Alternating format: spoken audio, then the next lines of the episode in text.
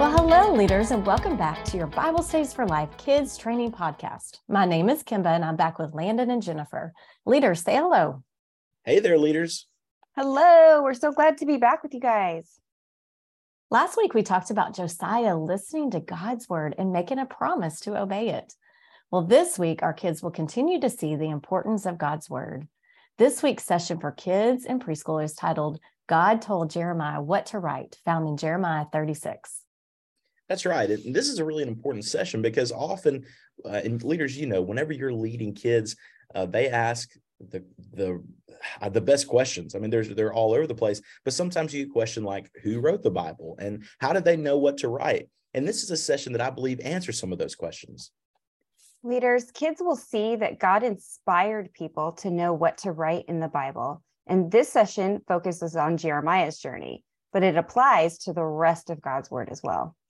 Jeremiah 36 teaches us that the reason that God wanted Jeremiah to write the words God told him on the scroll was for the purpose of the people to turn away from their sins and to run towards God so that he could forgive them.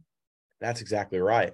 And, leaders, this is what we want them to remember. The same uh, the same reason that God told Jeremiah to write these words down is the same reason that the rest of the Bible is written. It's for the purpose of God showing his love to us and for us to recognize our sin and turn away to repent. God will forgive us because of his great love and power for us. That's so right. God is always consistent and always good. He wants us to see that before Jeremiah was born, this was his purpose for him.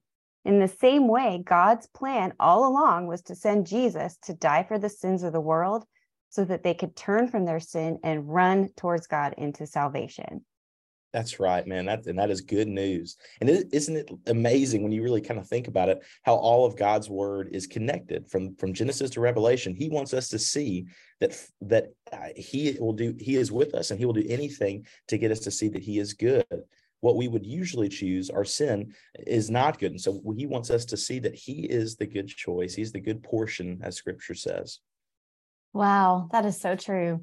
Leaders, this is an important lesson that you will have the opportunity to teach. God loves each child you have in your classroom this week. Yes, even the loud ones and even the messy ones, that God loves all. God's word is so rich and full. Leaders, as you teach kids about the amazing truth of God's word, remember the most important lesson we can communicate to the kids is the gospel that God has chosen to write down in his holy word. It's always a blessing to get to teach this to the next generation. That's right. And leaders, we're praying for you this week. Thank you for serving in your local church. You get the privilege of telling kids the best news ever this week. Cherish. And leaders, I invite you to look at the level of biblical learning for your age group. You can use these concepts to teach throughout the Bible story. We really hope that these conversations each week are helping you feel prepared and ready to teach. Thank you so much for serving and for teaching the children. We are so glad you listened today, and we hope that this was an encouragement to you as you prepare for your week.